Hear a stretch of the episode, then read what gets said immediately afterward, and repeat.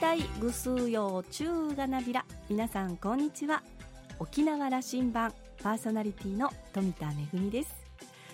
いいそうがちやいびん 旧暦でも2020年の幕が開けましたね。皆様いかがお過ごしでしょうか？私はですねあの旧暦の年の夜 大晦日の日に家族でちょっと集まって鍋をしようということになったんですがすごく暑くてですねあの大汗をかきながら美味しいお鍋をいただきました。今年も皆さんにとって良い一年になりますようにお祈りしています。沖縄羅針盤今日も5時までお届けいたします。どうぞお付き合いください。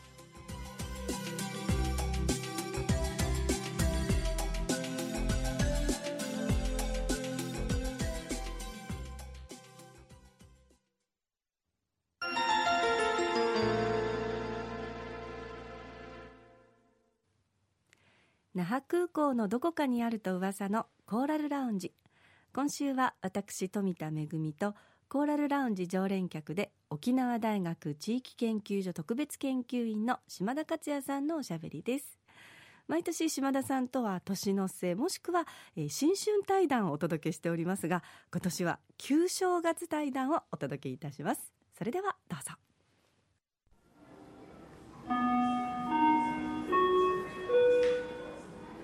島田さん旧正月明けましておめでとうございます。今日のコーラルラウンジには富田恵さんをゲストに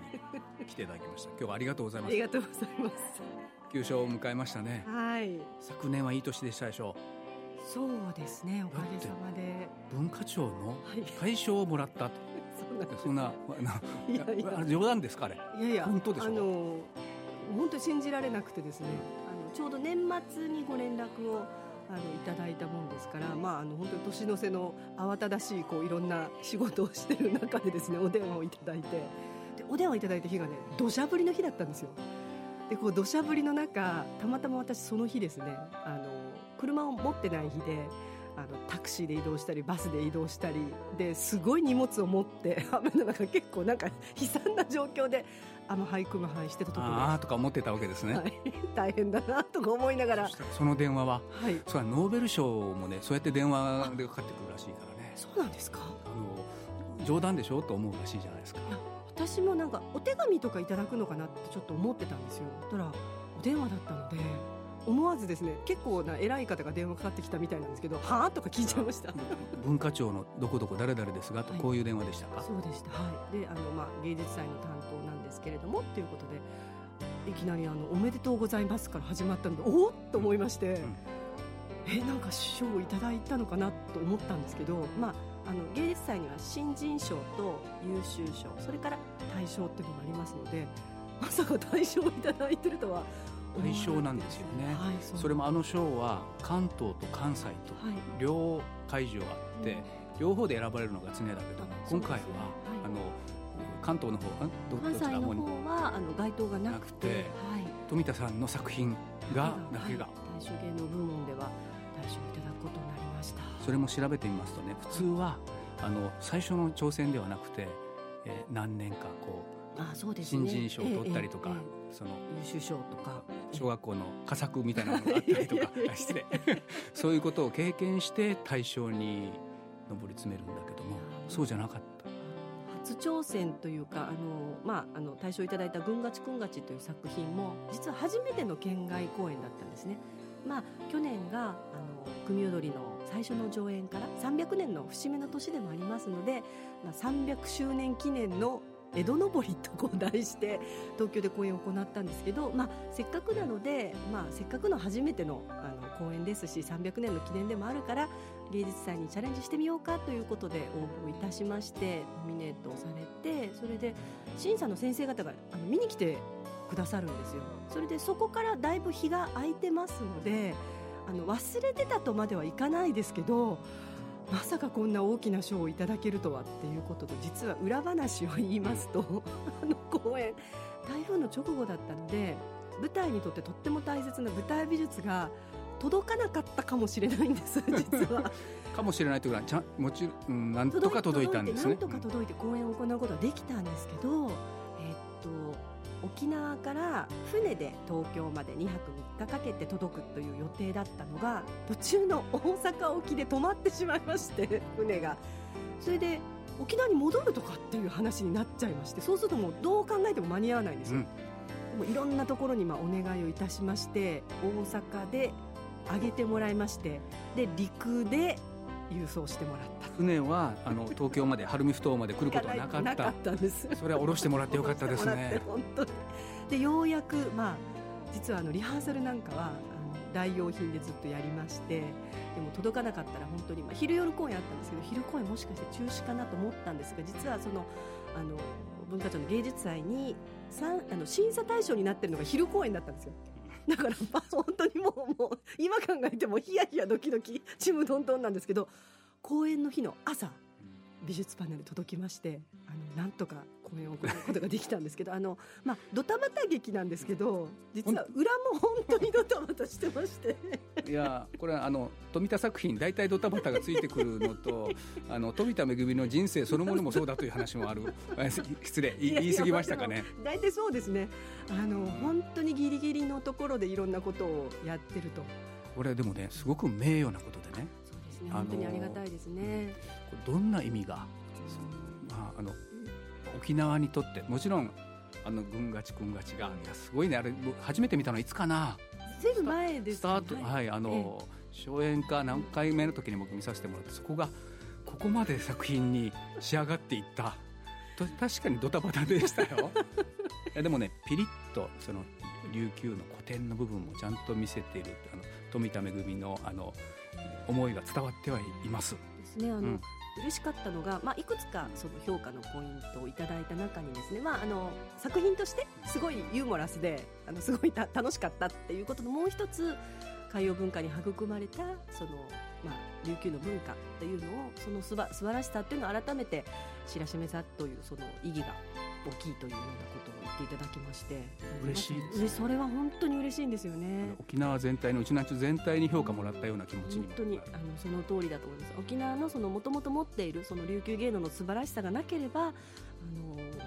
いただける賞ではなかった。こんな大きな賞はいただけなかったというふうに思いますね。そしてやっぱりこの時期というのは国も意識しましたかね。その、組踊り300年というタイミングとか、どうでしょう？あるあったと思います、うん、まあ巡り合わせ。そうですね。神の巡り合わせかもしれませんよ、うん、本当にあの300年の間にはあの王国琉球王国という一つの国が、まあ、滅亡してしまったということもありましたしそれから、まあ、大戦もありましたしいくつもその,、まあ、その芸能があの滅びるそう滅びたかもしれないその時期があったかもしれないんですけどそこを本当に細い細い糸のようなあのところでなんとかこの今日までつないでこれたっていうその先人の凄さとでやっぱりあの今日までそのそれを生きた人間の体の中に持っているその実演家たち応援してくださった皆さんの力ですよね。300年ですよ簡単に言いますけどすすごいなと思うんですよ。ね、あのそのショーの一報を聞いてそのなんていうかな江戸時代にね、うん、上江戸登り、江戸登りの中でこれ30年に1回ぐらいやっていくわけだけども そのたんびに沖縄ブームが起きたっていうわけでしょ？あの、東海道日本中に、えーえーあなたそれを起こしてるんじゃないの？まあそそこまでなるじゃないですけど。いや300、うん、ね、30年に1回ぐらいの巡りが回ってきてると僕は思っているんですけど。あの本当に300年っていうタイミングっていうところで、うん、あの江戸登りの公演ができたっていうのは私たちも本当に嬉しくて、まあ、軍がちくんがちはできた当時からいつかあの本土での公演やりたいねと思ってたんです。なかなかタイミングがなくて実はしばらく沖縄でも3年ぐらい公演をお休みしててちょっと眠ってた作品なんですよ。でもいや300年だし私たち400周年で生きてないので あのやっぱりこのタイミングじゃないかっていうことで思い切ってすごく実はぎゅうぎゅうのスケジュールの中あの昨年本当に300周年ということもあってたくさん琉球芸能の公演がもうあちこちで行われててあのみんなのスケジュールもなかなか取れなくて 本当にもうジャスティングにも苦労しましたしスタッフも空いてないとかですねもういろんなことがあったんですけどそれでもあのそういう困難の中で芸能を続けてこられた先輩たちになんていうんですかね負けちゃいかんというかあの時代の中でこうやって芸能を続けてこれたんだから私たちあのへこたれちゃいかんみたいな感じでこう本当に無理 無理くりやったという感じでそして今があるわけですね。表彰式いつあります？表彰式がですね2月の中旬にですね東京で。ちょっと行ってみたいな。みんなで話をしてるんですけど、うん、あの普通普段はまああの和装のお着物で行く方が多いんですが、もちろん。流装で行こうと、ね、思ってるんです。ちょっとあの少なくとも写真たくさん送ってくださいね。めでとうございます。今年それつながりますね。ムーブメントにしていきましょう。はい、2020年という年になる。どんな年にします？そうですね。あのまあ。組踊りが301年 という年ですしあのただまあ私たちとしてはその沖縄の文化に携わることができるっていうその幸せを感じつつもやっぱ一つ一つの公演をなんか丁寧にちゃんとやりたいなっていうのがあるんですよ。あのまあ、ドタバタって言ってますけど本当にみんなドタバタで あの稽古場から稽古場を掛け持ちし、公演から公演を掛け持ちしっていう中ではありますけどそれでもやっぱり一回一回の公演でそれぞれのお客様に楽しんでほしいなっていうふうに思います。それをまあ沖縄で本土ででまた海外へということを続けていきたいなと思ってます僕はねあのこのショーが、うん、富田恵という舞台演出家、まあ、プロデューサーでもあるんだけどもそれを、まあ、一流にということのあのちょっとそがったくなるから言わんとこに一流になるもその道を与えて頑張りなさいと言ってるんだと思います。ですね。はい、あの応援していただいているあの皆さんになんていうんですかね。あのね、これからも頑張りなさいという声をいただいてますので、はい、あの飛行機何時あと何分ありますか、ね、出発まで。あともうもう本当4分ぐらい、ね、分ぐらい。今年オリンピックイヤーでね、そうですね。行くんですか？はい、えオリンピックですか？うん、私はあの見事に応募したものすべて外れました。あの二次抽選。あの僕はあの年末年始とねずっとオリンピックのことを考えてというか映像をずっと見せられているので、パラリンピックが気になってるんですよ。そっちに行こうと思って。あの映像を見た時にねあの多様性みたいなことを想像できてあんまりねだから東京オリンピック興味ないし正直反対だったんですよ、そん。なこの時代に東京でもう一回オリンピックするかという話。レガシー残すとすればあの多様性に、えーと、いろんな、まあ、ハンデを持った人が、いろんなあの立場の人が競技集まって世界中が集まってくるとその映像を見る現場に立ち会うということは、うん、日本社会にとって大きな意味持つかなと想像し始めています、ね、今ようやくあの、うん、多様性っていう言葉があの日常的にようやく聞かれるようになってきたところでもありますもんね。あのいろんな意味の多様性に触れるという機会になればなと、うん、もう一つ思ったことあって、ええ、うん、25年前、はい、1921世紀の沖縄を想像するときに2020年のオリンピック沖縄がいいよなと議論してたんですよ。えー、してたんですよ。その頃には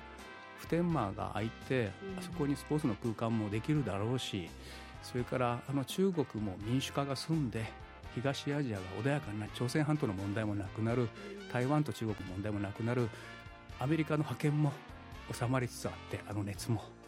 穏やかな東アジアが出て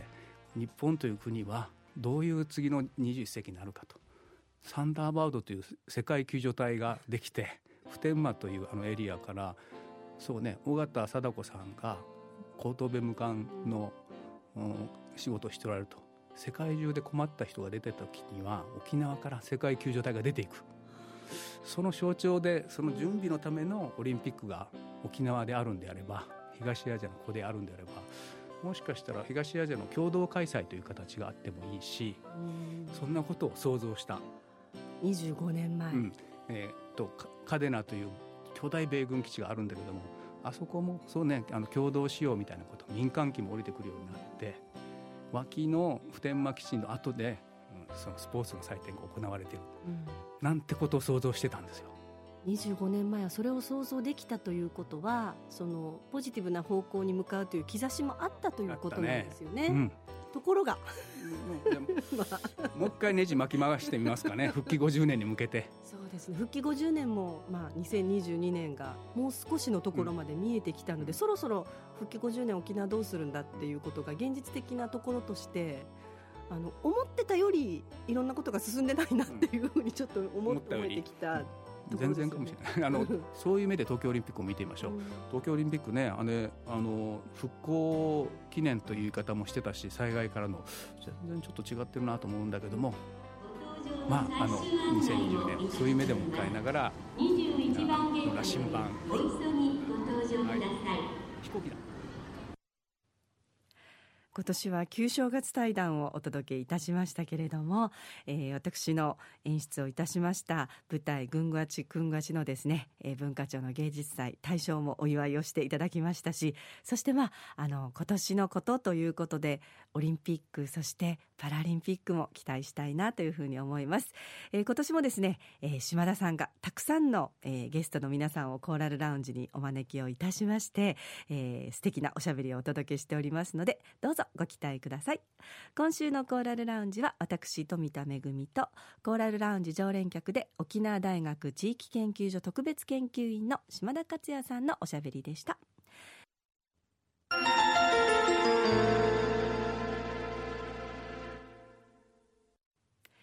めぐみのあしゃぎだよりのコーナーです。今日はコーラルラウンジの中でもお話をさせていただきましたが舞台公演ぐんがちくんがち、えー、沖縄の作品として初めて文化庁の芸術祭大衆芸能部門で大衆大賞をいただくことになりました、えー、本当に皆様のおかげだと思っております。いつも応援してくださっている皆さんありがとうございます。えそのですね、えー、舞台公演が受賞後初となる沖縄公演2月の789と、えー、沖縄公演が行われます。国際通りの真ん中にありますテンブスホールでの公演となっております。まあ、あの実はお問い合わせもたくさんいただいておりましてこれまであの過去の公演ご覧になった方がですね、まあ、リピーターの皆さんがですね 久しぶりにやるんですねということで見に来てくださる方も大勢いらっしゃいますし前から見たかったんだけどなかなか機会がなかったという方もいらっしゃいます。ぜひこの機会にお出かけください。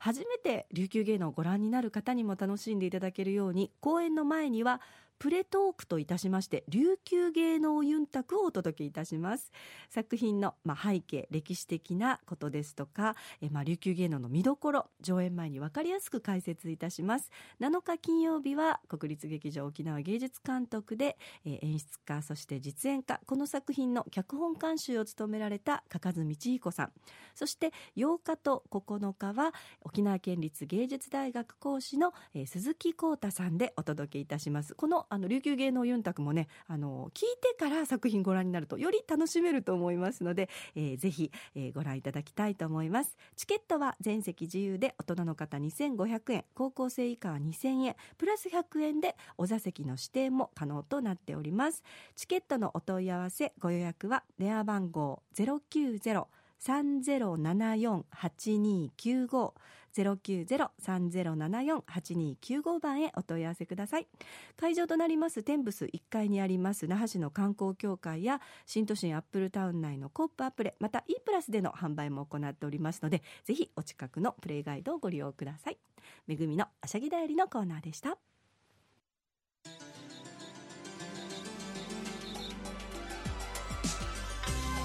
ラジオ沖縄ではラジコでの配信を行っています。スマートフォンやパソコンでリアルタイムでお聞きいただけるほか1週間の振り返り聴取も可能です。